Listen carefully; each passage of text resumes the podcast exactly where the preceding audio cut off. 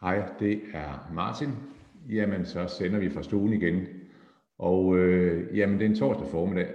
Det er solbeskin. Jeg skal ud og fange en uh, gud og laks i eftermiddag. Om ikke andet, så skal jeg i hvert fald ud og prøve. Jeg trænger til at få hovedet væk fra, fra forretning, fra arbejde, for det vi sidder og laver her. Og det her med at fokusere og være sig selv, det er, det er noget af det, der er skrevet lortykke bøger om. Der er lavet quotes, der kører på Facebook og Instagram og alt muligt andet. Sørg nu for at fokusere og alt muligt andet og arbejde 110 procent. Det er, det er vigtigt at gøre det, men det er lige så vigtigt at være sig selv. Og det her med at være sig selv, der har vi en, øh, en gæst i studiet. Han øh, lavede et opslag i den kæmpe store Facebook-gruppe, og der var mange, mange tusind, der reflekterede på det, så der blev ramt et eller andet dybt øh, med det, som, øh, som vores gæst han, han kom frem med. Jeg har jeg læste lidt igennem med, hvad det var, øh, der stod i, i opslaget, og jeg må indrømme, at, at det var noget, jeg ikke kunne rumme, det der stod derinde. Øh, det skal vi ikke snakke så meget om. Vi tager det lidt i overskrifter, men det vi skal snakke om, det er personlig energi, det er gejst, det er, vi kan godt kalde det fandenivoldsked. Troen på sig selv, det her med at rive sig op ved, ved nakkehårene. Jeg glæder mig til den næste halve times tid at, øh, at have en talk med, med Nick. Og Nick, velkommen til. Jo, tak. Nick, øh, da du lavede dit opslag i den her kæmpe store gruppe for iværksættere, hvad, hvad tænkte du på der? Jamen, øh, det kan jeg lige sige, jeg tænkte slet ikke. jeg havde lavet opslaget på min egen Facebook-side og min Instagram, øh, måske for at skabe en motivation med de mennesker, der ligesom følger mig. Ja. Og øh, så fik jeg lige pludselig en indskydelse. Jeg synes, jeg har set nogle iværksættere, der havde, der havde delt nogle af deres historier, så jeg tænkte, jamen, jeg prøver da lige at kaste det ind, og jeg havde umiddelbart ikke lige set, at der var 80.000 øh, mennesker inde i den gruppe der, så det gik amok på den måde, det, det havde jeg overhovedet ikke regnet med. Okay, så det var, det var lidt en, øh, det var lidt en tanketors, du bare smed den ind der og tænkte, øh, jeg har noget på hjertet, jeg egentlig gerne vil. Det var en af de gode tanketorsk. ja, fordi jeg opdagede når der var rigtig mange, der opdagede den, og, og jeg tog fat i dig, så sagde lad os, lad os prøve at snakke om, øh, ikke så meget om det, du har været igennem, fordi det, det vi kommer til, til slut i den her halve times tid til at snakke om, at du, du faktisk er ude og holde foredrag, og, og egentlig gennem dit eget eksempel prøve at påvirke primært unge mennesker. Men måske også os, der ikke er helt så unge, der har været der, så sige, hvad er det, der, der, altså, hvad er det, der får os til at stå op om morgenen? Ja. Øhm, jeg kom til at se, at du er jo en uh, succesfuld uh, elitesportsudøver. Uh, du, uh, du har en succesfuld tømmervirksomhed, uh, ja. hvor du egentlig har sat nogle mål for dig selv, og ud fra det, så brager du jo igennem. Men kunne du ikke prøve at fortælle lidt om, øh, hvor du er i dag, og så lige så stille bringe os op til, hvor du er i dag? Hvad der er din historie? Hvad der altså, altså hvor jeg startede, det du tænker på i forhold til... Nej, jeg vil godt høre, hvor, hvor, hvad, hvad laver du i dag, Nick? Og så tager vi lige så stille og går igennem din historie. Jamen altså, i dag der øh, driver jeg min tømmervirksomhed, og øh, jeg laver alt, hvad jeg kan komme i nærheden af, af, af tømmerprojekter. Øh, det er ligegyldigt, hvorhen i landet der er. Og øh, jeg bruger øh, 15-20 andre øh, selvstændige øh, håndværkere, øh, hvis jeg skal have brug for flere hænder, eller ikke kan magte opgaven i det, vi nu lige skal lave. Mm. Så jeg har ikke nogen ansatte. Øh, og det nyder jeg sådan set også, fordi at min hverdag er ikke særlig øh, vil sige, planlagt som sådan, fordi jeg ved ikke, om øh, når jeg kører klokken 6 om morgenen, om jeg er hjemme klokken 5 eller hjemme klokken 8-9 om aftenen. Det er, det har, er lidt øh, omkring den opgave, vi nu er, er på. Ikke? Ja. Så, øh, så min hverdag, den går med, altså for det meste med arbejde, og lige pt, så står den ikke på særlig meget træning, fordi at jeg havde en, øh, en mindre skade i min ankel, efter jeg løb vaserløbet her i marts måned. Okay. Fordi, men ellers så plejer jeg at løbe det, der svarer til ja, mellem 50 og 70 km om ugen, sammen med min, øh, ja, samtidig med at jeg arbejder også jo. Ja. Så det er, det er din hverdag, og, og, og vi sidder i en ekstraordinær situation lige nu her. Kan du mærke den på, på forretningen? Nej, det, det, det kan jeg ikke. Øh, jeg har et super godt netværk, og øh, har faktisk været booket ret langt ude i fremtiden øh, med de opgaver, jeg har. Og, øh, selvfølgelig er der nogle enkelte opgaver, der er hoppet fra, fordi at de, de øh, bankerne måske ikke lige har kunne øh, stå bag ved nogle af de kunder, som har skulle lave et, en større ombygning. Øh, så der er der en enkelt kunde eller to, der hoppet fra, men jeg, øh, jeg er sgu ikke rolig. Altså byggebranchen har et kæmpe boom, og øh, jeg har det sådan, hvis du gerne vil arbejde, jamen så er der arbejde til dig. Det handler bare om, at du skal øh, altså opsøge det, men eller igen bare bruge det netværk, du har. Ja, og, øh, jeg kan slet ikke mærke det på min, på min, øh, virksomhed. Det er dejligt at høre. Det er, det er, jo, en, det er jo en, når vi snakker erhvervsmæssigt, iværksættermæssigt, øh, så er det jo en, en fantastisk historie, du sidder med i dag, at du rent faktisk i noget, der hedder en verdensomspændende krise, faktisk har en god, sund, stabil virksomhed. Ja. Altså, det er jo bare det alene budskab. Det, det synes jeg, vi trænger til at høre i hvert fald. Øhm, så det var, hvor du er i dag, og du er elitesportsudøver Vasa-løbet, hvis der er nogen, der ikke ved, hvad det er. Det er noget med 90 km ski, er det ikke korrekt? Det er fuldstændig korrekt. Var der sne derovre i år? Øh, det var der, øh, men jeg mener, at meget af det var blevet kørt ned. Altså, så det var, kan man sige, øh, det var ikke optimale forhold, det var meget, meget hårde forhold, men på selve dagen, der, der sned det i fem timer, ud af de 10 timer, jeg brugte på at, ligesom at komme igennem det løb her. Så øh, det var en, øh, det var en bedre dag på kontoret, skal vi ikke bare sige det sådan? Okay, så altså, og jeg ved jo, at, at, at svensker og nordmænd, de glider lidt bedre på langrendski, end vi gør som danskere. Er det ikke rigtigt? Jeg var meget, meget fascineret over, øh, at øh, når der kommer en, øh, en svensker eller en nordmand på 70-80 år og bare suser forbi en, og man har ligget i 10 timer og kæmpet med en kvinde på 70 år, og, og man føler, at man er i sådan nogenlunde form. Altså nu, mm, jeg mangler rigtig meget træning inden for det her langere, for det var kun anden gang i mit liv, jeg prøvede at stå på langrendski. Okay. Øh, men jo, der er nogle, øh, nogle ret hårde øh, atleter imellem der. Godt. Fedt. Nick, øh, det vi reflekterede på inde i Facebooken, den følelse du ramte, prøv at, prøv at indkredse lidt din historie fra, fra de tidlige barneår frem, øh, hvad du ja. egentlig har været igennem, fordi det tror jeg rigtig mange øh, har læst, øh, men, men altså, vi, på det, men vi har ikke kunne tage det ind. Øh. Nej. Jamen, øh, i bund og grund, så kommer jeg fra en, øh, en helt sund, ganske normal øh, kernefamilie, med en øh, mor, der har arbejdet i tollerskat i over 40 år, og en far, som er selv selvstændig og har været bilmekaniker, cykelhandler og tømmer. Han er, han er en mand, der kan alt, og har en, en storsøster, der har gået i gymnasiet, og du ved, der er ikke nogen rigtig slinger i valsen. Det, det er helt normalt.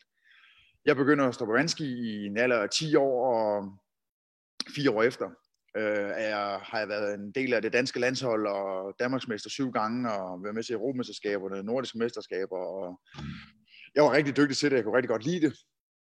Men var blevet introduceret for nogle mennesker, hvor øh, der var en mand, øh, som var tre gange så gammel som mig, som var pædofil, og ja, han, han ødelagde mit liv, man kan sige, igennem de 3-4 år, jeg nu stod vanskelig. Og øh, det er så der, hvor mit liv ligesom tager en helt ny vej, jeg ikke ligesom valgt selv, hvor øh, det er ude i, at jeg begynder at ryge hash hver eneste dag, og gør det i ja, 8-9 år, og øh, så følger jeg alle de hårde stoffer med. Da jeg er ja, 20 år gammel, og lige blev færdig med gymnasiet, der ryger jeg på hospitalet med en overdosis. Og øh, ja, jeg er faktisk på det tidspunkt så langt ud, at jeg, det rører mig ikke rigtigt. Øh, selvom sygeplejerskerne siger til mig, at jeg har et kæmpe problem, og ja, to dage efter, der sidder jeg og tager kokain igen. Og det er ligesom, det er min hverdag, den går med, og det er de mennesker, jeg omgås, men det er ligesom meget mig selv. Altså, det er jo, selvfølgelig er det jo omgangskredsen, man er i, men der var ikke nogen, der stoppede det der nede i halsen på mig selv. Det var, det var jeg skulle selv herover. Øh, så lever jeg et meget, meget sørgeligt liv jeg vil nok kalde det som en bums, der ikke har noget arbejde og ikke kan tage vare på sig selv. Øh, jeg bliver taget i at stjæle på det job, jeg har nede i det lokale supermarked, øh, der hvor jeg kommer fra, og det er bare meget, meget sørgeligt. Så kommer min far og tager mig i kraven, som jeg fortalte dagen og sagde, at øh, der skal simpelthen ske noget nu. Mm. Og han trækker mig over i den her tømmervirksomhed, og jeg havde det. Jeg tudet hver eneste morgen i 3-4 måneder, hver gang han hentede mig, for jeg, det var bare, jeg havde bare lyst til at se på sofaen og ryge has. Mm. Og det er det der med igen, jeg havde altid bare opvokset en familie, hvor min fætter var tømmer, min onkel var tømmer, min far var tømmer, og jeg synes bare, det var nederen. Jeg havde det fag. Og jeg kan ikke fortælle hvad der skete, men uh, så blev jeg sygemeldt i en kort periode og kommer tilbage igen. Jeg havde nogle problemer med min ryg, uh, fordi jeg har taget rigtig mange steroider i en overrække også, uh, og så man bare smadret min krop. Uh, og så kommer jeg tilbage, og så er der åbenbart så ud et eller andet lille frø op i hjernen på mig, der siger, jamen det er måske okay det her fag. Og så bliver jeg udlært, og bliver faktisk antaget med ros øh, for, min, øh, for min uddannelse, eller for det, man kommer igennem. Og så gør jeg det, som alle andre tømmer gør. Vi tager til Norge, mm. fordi at øh, vi skal selvfølgelig op og tjene kassen deroppe. Og det fungerer slet ikke for mig. Øh, jeg var deroppe i fire måneder, og så kommer jeg hjem, og så øh, bliver jeg ansat i et øh, super fedt firma inde i, øh, inde i Odense. Øh, og det kunne faktisk ikke være meget bedre, du ved. Der var den der jargon, og det hele var bare fedt, og man var ligesom sådan en stor familie, og så begyndte de ligesom det der med luftideen om, at vi skulle være selvstændige, for så kunne vi arbejde sammen på den måde, og der var, jeg kunne bare mærke, at jeg var på ingen måde klar til det. Øh, og så jeg rent faktisk nej, og så kunne jeg godt mærke, at hvis jeg skulle fortsætte med at arbejde med de her mennesker her, jamen så var det ligesom vejen, så man i bund og sige, blev lidt presset ud i det. Mm. Øh, seks måneder efter, der drejer jeg faktisk nøglen om i mit firma, fordi at de mennesker, jeg arbejder sammen med, ændrede sig fuldstændig radikalt. Altså det, jeg kunne lige pludselig ikke kende dem længere, og øh, de kørte rigtig hårdt psykisk på mig. Fordi lige pludselig var der jo penge imellem, og timer var timer, og de var meget, meget interesseret i mit liv. Og det endte faktisk med, at jeg en, hvad var jeg? 26, 27, vågnede op en morgen og havde simpelthen sådan i maven, over at jeg skulle på arbejde, fordi at jeg kunne simpelthen ikke magte at være sammen med de mennesker der. Så jeg sagde nej. Jeg lagde mig hjem på min forældres sofa, jeg var totalt ulykkelig, fordi at øh, min bedste kammerat, som jeg arbejdede sammen med, en af dem, han sagde til mig, Nick, jeg tror bare, du skal finde et andet fag, fordi tømmer det bliver du kraftet med aldrig. Og når man får en sætning, altså når du får sådan noget at vide af nogle mennesker, der betyder så meget for dig, så lytter man, og jeg, øh, det, det gør sindssygt. Mm. Min familie, de får trukket mig op igen, og jeg får et arbejde et andet sted, og kan bare mærke, at det der med, at jeg skal være afhængig af andre mennesker, og have en chef, der er sådan og sådan, hvis man ikke lige har de samme retningslinjer, det duede ikke for mig. Så jeg knoklede røven i bukserne hen over sommeren og får betalt mit, øh, mit gæld ude i banken. Jeg havde brugt flere hundredtusind på stoffer og ballade og alt muligt lort, jeg har lavet. For at købe mig en firmabil og få den fyldt med værktøj. Og så gav jeg den faktisk bare fuld gas for den dag i dag, og det har jeg gjort i 6 år, seks og et halvt år efterfølgende, efter jeg lukkede det ned, og jeg har arbejdet i øh, Spanien, London, Norge, Sverige og lavet butikker for jamen, bestseller igennem nogle rigtig gode kontakter. Vi har haft nogle super fede opgaver, og, og nu har jeg så meget arbejde, så jeg kunne ansætte 10 mand, hvis det var det, jeg havde lyst til. Hmm. Så, øh, så du har fundet, øh, hvad er du, midt i 30'erne, Nick? Jeg er 33. 33. Okay. Ja, og det skal så lige siges, at da jeg er 27, der får jeg min anden overdosis og ryger på hospitalet. Og det er, det er en af de få sidste gange, jeg tager stoffer i mit liv. Der er en enkelt gang eller to efterfølgende, jeg er faldet i, men ellers så har jeg været fuldstændig clean lige siden. Mm. Øh, og det var også ligesom det, jeg tog valg, at hvis jeg skal have et liv, så bliver jeg nødt til at stoppe, fordi at øh, to gange på hospitalet, det var man rigeligt. Når jeg hører, når jeg hører din historie her, som øh, jeg skal lige sådan på en vand lidt i hvert fald, det er, øh, du har jo prøvet mere end man vil ønske for sin værste fjender. Du, du har prøvet meget i, i dit liv. Øhm, ja. Du tager ud og holder foredrag, når vi, når vi må holde foredrag igen, ved jeg. Det snakker vi lige om til allersidst her, øh, hvad det er, og hvorfor du egentlig øh, ja. har den energi til, og den, den, den trang til egentlig at formidle det, du har været igennem til andre, og, øh, og du har vel fået et, et, et kald. Lad os, tage det, lad os tage det lidt senere. Øh, selve det, at, at Jamen, jeg, der er forskellige spor i, i det, du fortæller her, som, som jeg faktisk bliver, det lyder lidt, lidt mærkeligt, lidt interesseret i. Ja. Punkt 1, du kommer noget, noget i din, i din uh, tidlige teenageår igennem, der egentlig, uh, der egentlig vælter dig som person. Ja. Og du vælger at, at have en reaktion på det. Der, vi har nok nogle psykologer inde i gruppen, som, som, kan, som fagligt kan forklare, hvad det er, der sker, når du får brudt de her nære bånd og, og tillid ja. og sådan noget. Øhm, fordi det, jeg kunne forstå på det, det er, at den person var jo en nær person. Ja. Øh, og det vil sige, at der er noget voksen teenage tillid, der, der er brudt. Øh, ja. Du reagerer på den 10 år, øh, men for fanden, du kommer på den anden side af det. Og, og hvis vi prøver at tage det, der gør, at du river dig selv op, hvad er det med, med dine ord? Altså, hvordan, hvor, hvor får du den fra? Er det familiens tro på dig, eller hvad, hvad er det? Først og fremmest, så uh, for I var bange for at dø, hvis man kan sige det sådan. Så vi er helt, vi er helt derude, altså det, det, er, det er bottom. Altså. Ja, altså jeg lider også af, af, af psykisk angst, som selvfølgelig også har været noget at gøre med, at jeg har ligget på hospitalet også. Øh, den, er, den, den lider stadigvæk af den dag i dag. Jeg har fuld kontrol over den, men jeg ved også, øh, for eksempel nu var jeg en del af, af korpset, og det var også grund til, at jeg røg ud der. Det var simpelthen fordi, at jeg fik et angstanfald, fordi at min krop den blev presset så langt ud, fordi at jeg havde kørt i otte dage. Ja. Jeg skal lige høre korpset. Det er det her TV2-program på det. Hvad, hvad var det, det var? Jamen, øh, korpset er jo øh, et kursus, hvor øh, du kommer ind blandt, øh, det var to jægersoldater og en frømand, som, øh, hvad kan man sige, du kommer ind i deres verden i otte dage. Det vil ja. sige, øh, ingen søvn, ingen restitution, hårdt fysisk arbejde, og så boede man i skovbunden. Øh, og de tre ting, som trigger mit angst, det er ingen søvn, ingen mad og ingen restitution, men jeg vil sige sådan, det har jeg ikke lige valgt at dele med, med den reaktion, som, fordi så vidste jeg, så ville de ikke tage mig med, fordi at, øh, det var ligesom det, jeg skulle prøve at lære at prøve at styre. Ja. Øh, de kunne hjælpe mig og give mig nogle redskaber til at styre det her angst. Ja, så du vidste godt, at du, du ville blive ultimativt presset på den uge, inden du går ind. Det vidste jeg, fordi at vi fik jo at vide hele tiden, at hvis vi gav os 100%, jamen, så starter du bare forfra. Okay, ja. Så det, der sker, det er, da du på, på national tv, jeg kan faktisk godt huske den episode, da det var en torsdag aften, det var der, øhm, det, der sker der, er det første gang, du ligesom fortæller offentligt? Ja, altså jeg vil sige sådan, det er første gang, at, øh, at så mange mennesker ser, øh, at jeg sådan er åben og ærlig omkring min historie. Ja. Så, øh, men altså, ja, jo, det er første gang. Og igen, jeg har jo ikke skænket tanken for den positive larm, der kom efterfølgende, fordi at jeg tror, jeg har brugt mellem 8 og 10 timer på at sidde og besvare mennesker. Jeg har ingen anelse om, hvem er. Mm. Øh, sådan, der skriver til mig og siger tak og fedt. Og en mand for eksempel, der har været gift med sin kone i 10 år og har to børn, men har aldrig nogensinde fortalt, at han har været seksuelt misbrugt. Så skrev han til mig, Nick, efter jeg så dig i fjernsynet, så gik jeg direkte hen til min kone og sagde det.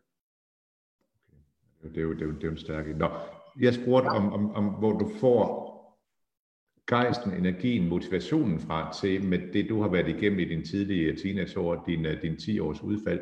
Hvad er det der, hvor, hvor, hvor henter du den her drive fra? Jamen først og fremmest øh, så er jeg rigtig taknemmelig for, at jeg stadigvæk trækker hvert den dag i dag, og jeg er velfungerende rigtig, og jeg har taget mere skade, end jeg har.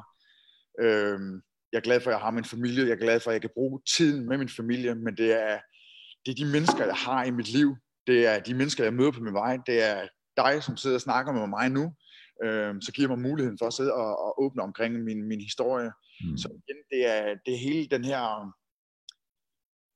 Jeg føler lidt, jeg har fået sådan en, en ny energi, fordi at jeg brænder så meget for at dele ud af det her, for jeg ved, at jeg kan gøre en forskel med den historie, jeg nu har.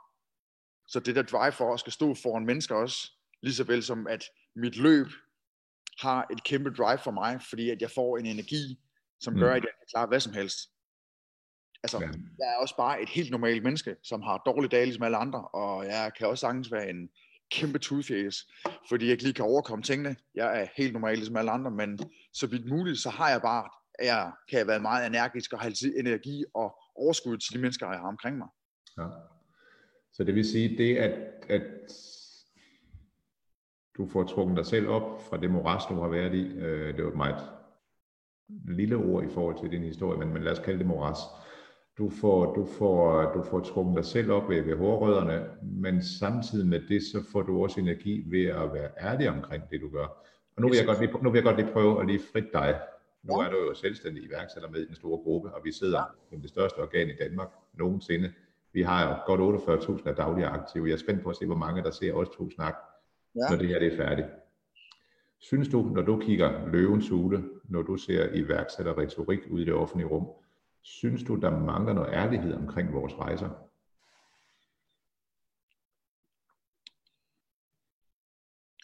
Jamen det kunne der, det, det kunne der jo sagtens, øh, i stedet for at alting skal handle om, øh, hvordan tjener vi en milliard, øh, og hvordan ligger vi en strategi for, øh, men nu er min, altså, altså der er jo stor forskel fra min tømmervirksomhed til, at når jeg står og holder foredrag, fordi det er helt, selvom at de er lidt koblet sammen, så jo, altså det, altså det er samme over for mine kunder. Jamen altså, har du en god dialog, kommunikation, og er ærlig over for dine kunder hele vejen, hvilket jeg altid er, jamen, så kommer man langt. Ja, og det er jo, øh, det er jo fascinerende at høre fra dig, der ude af tømrer, der egentlig kommer med, baseret på dit livs erfaring, de her vise ord. Øh, fordi du har jo om noget, no, altså om nogen, noget at have det i. Ja. Ved at have et positivt mindset. Så prøv at tage positivt mindset og elitesport. Hvad betyder det? Kan du, kan du vinde en, en kan, du, kan du blive top 5, hvis du har et negativt mindset? Nej, det kan du ikke. Godt. Hvad er positiv mindset? Må vi prøve at høre lidt med dine erfaringer. Hvad er positiv mindset? En positiv mindset, det vil være, at uh, lad os nu sige, at jeg holder foredrag, og der sidder 400 elever foran mig. Og jeg spørger, uh, hvor mange har løbet maraton? Jamen, det er der ingen af dem, der har. Siger, tror I på, at I kan løbe maraton? Det kan det ikke. På ikke. Alle mennesker kan gå ud. Du kan gå ud og løbe maraton lige nu. Det kan godt være, du bruger rigtig mange timer på det, og du får ondt i benene i morgen, men bare det der med, at du har troen og et håb om, at du kan det her. Jeg har stået på langrendski en gang før i mit liv. Langrend, det er noget, altså det er det højeste kondital i verden af mål på langrendsløbere. At du lige skal stå fem timer, hvor fem timer af dem er i snevejr, og så har du lige yderligere fem timer. Jeg kan fortælle dig, at de sidste 30 km af mit vaseløb var de bedste, selvom mine hænder var fuldstændig til mm. blods, og min ankel, den stadigvæk er i stykker. Øh, og det var altså 1. marts, vi løb ikke, så det er ved at være et, et godt stykke tid siden. Jeg havde stået på langrendski en gang før i mit liv, men der var ikke noget op i min hjerne, der sagde, at det her det er en dårlig idé. Det her det kommer jeg igennem, for jeg skulle igennem. Nu er jeg jo jeg er lige et par år ældre end dig, Nick, og jeg havde, øh, jeg kunne også godt på et tidspunkt tænke mig at løbe maratonløb, så, så mit første lange løb, det var faktisk fra, øh, fra Randers til Silkeborg øh, langs Guden, ja. det var 75 km. Øh, og det gjorde jeg uden sådan den store planlagte træning efter to mistede stortårsnegle, så fandt jeg så ud af til året efter, at det er faktisk godt at træne lidt også. Det er faktisk fornuftigt at lytte til nogen, der har gjort det før. Ja. så, så jeg gjorde i bedste naive, øh, gjorde jeg egentlig det, som jeg kunne. Vi var en, en 4-6 stykker, der løb de der 75 km. Men da jeg havde løbet dem, så tænkte jeg året efter, nu er jeg prøvet maraton. Det var jo piece of cake, fordi jeg havde jo været ude på den dobbelt distance. Så det ja. her med at, øh, når vi snakker drive engagement, det her med at sætte sig et mål, er det noget, er det noget du gør jeg kan fortælle, at i, var det slut, slut 16 eller slut 17, der prøver jeg for første gang at løbe et OCR-løb. Og da jeg kommer over målmanden som, som, som, er, som er, du skal lige forklare, hvad det er, et OCR-løb. Ja, det er obstacle course racing. Jeg, jeg tænker, alle folk, de kender øh, Nordic Race. Det er et forhindringsløb. Det gør de ikke. Det gør vi andre. Det, det gør ja, folk ikke. ikke. Det, er, det er simpelthen bare løb med, med en masse vanvittige forhindringer. Ja.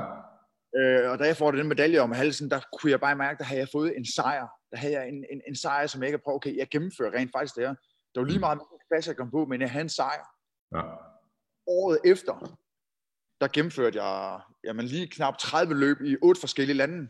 Okay. Og øh, kvalificerede mig til verdensmesterskaberne i Canada, hvor jeg løb i Blue Mountains. Øh, så inden for et år stod jeg lige pludselig til verdensmesterskaberne nede i bjergene, og året efter røg jeg til verdensmesterskaberne igen. Og øh, Nick, Nick, det har du ikke skrevet i, i, i dit oplæg til mig. Det vidste jeg ikke noget om det her. Nej, men nu sætter jeg lige og fodrer dig med lidt nyt. ja, men jo, det er jo, så, det er jo så del af det, alt det løb, jeg laver i dag. Øh, så har jeg løbet på enkelte marathons, men igen, der har jeg også kun løbet for eksempel 20 km før, at jeg løb min første maraton, men alligevel, fordi jeg har en stedighed, så løb jeg et maraton på 3 timer og 15 minutter, hvilket åbenbart, da jeg fandt ud af, at jeg kom i mål, det var faktisk ret hurtigt. Ja, det er en pæn, det er, det er en pæn, en pæn tid på et maraton. Ja, så igen det der med, når jeg har ondt, om det er 10 km før mål, jamen så skal jeg, altså mit ben det skal være brækket, inden mm. jeg ikke kommer over målstregen, fordi at, at jeg er nok bare god til at lukke fra. Altså når jeg har sat mig et mål, så er der ikke noget, der skal stå i vejen for, at jeg kommer derhen. Nej. Så det vil sige, at du har, du har noget, der hedder en, øh, en emotionel faktor, der kan egentlig altså den, den, den kan du egentlig stå til, og egentlig, øh, når andre siger, at det her det er ubehageligt, det her det er faktisk hårdt ja. for mig, jeg burde stoppe, der har du et eller andet switch, der slår over. Ja, men jeg kan også sige, at altså, det, det, det er også en balance, man skal finde ud af, fordi at det kan også godt være et negativ, fordi det der med igen, træne, træne, træne hele tiden, at man hele tiden skal træne, og det kan da også godt være at kompensere for alle de stoffer, jeg har taget for, at jeg lige pludselig skal løbe øh, 60 km om ugen, for at jeg kan få en eller anden form for kick. Øh, det skal jeg da ikke lyve, men det har også bare ændret mit liv. Altså, det har, altså, jeg kommer aldrig nogensinde til at stoppe med at løbe igen. Nej.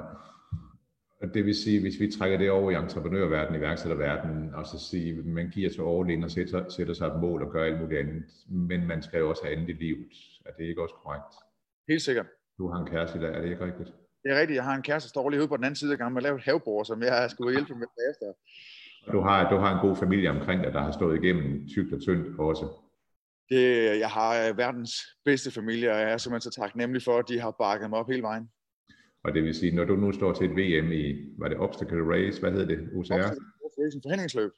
Altså, i, I gamle dage, da, da jeg løb 25 år siden, der, der løb vi jo bare igennem. At det, det, det, er en verden, som rigtig ikke, altså når man er inde i verden, så kender man alt til den verden, men rigtig mange kender ikke til den verden. Det er også, det, sporten er også rimelig ny. Ja, og, og det jeg vil sige med det, det er, at øh, 300 meter herfra, der er et lille løbefællesskab, og øh, for nogle af dem, der gælder det om, det er sådan nogle 12 uger, 16 ugers forløb, hvor det gælder om at komme fra sofaen og bare ned til løbeklubben, og så går det en lille tur. Det synes jeg er en større sejr, at de gør det. Uden tvivl. Hvor de er. Og det, ja. øh, og det glemmer vi lidt en gang imellem, fordi du er jo helt unik der, hvor du er. Du har det lille, og du har en, en, en fysik, der, der kan gøre, at du kan holde til det, du sætter dig for. Ja. Men, men hvis man aldrig har været ude at løbe 4 km, så er det jo endnu hårdere bare at gå ned og købe på løbesko. Altså den over, overvindelse. Kan man bruge dit mindset, næsten uanset hvor man er henne der, kan man bruge det mindset til noget? Det kan man uden tvivl. Altså det, ja. øh, men det er ligesom meget det der med, at man, det handler om at have troen på, at jeg kan alt. Du kan alt. Ligesom at, da jeg var igennem TV2 Korpset, at vi har gjort af det rette stof. Mm. Jeg røg ud 10 timer før målstregen. Men jeg er ikke et sekund i tvivl om, at jeg har gjort det rette stof. Okay. Med den præcision og den, de ting, jeg ligesom lagde for dagen. Vi er alle sammen gjort det rette stof. Det handler bare om at tro på det. Ja. Ja, så, og, så, og så benytte sig af de forudsætninger, man har med på sin vej. Altså, ja. jeg ser det, ja. Men altså bare, bare sådan noget som at kunne øh, jamen, sige til sig selv, hvad det er. Altså, det er jo sådan en, vi kan kalde det en form for positiv jernvask. Jeg kan alt.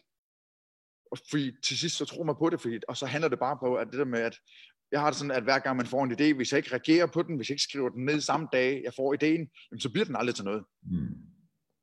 Fedt. Nick, du får lige et minuts penge. Kig ind i skærmen og fortæl om dit foredrag. Hvorfor?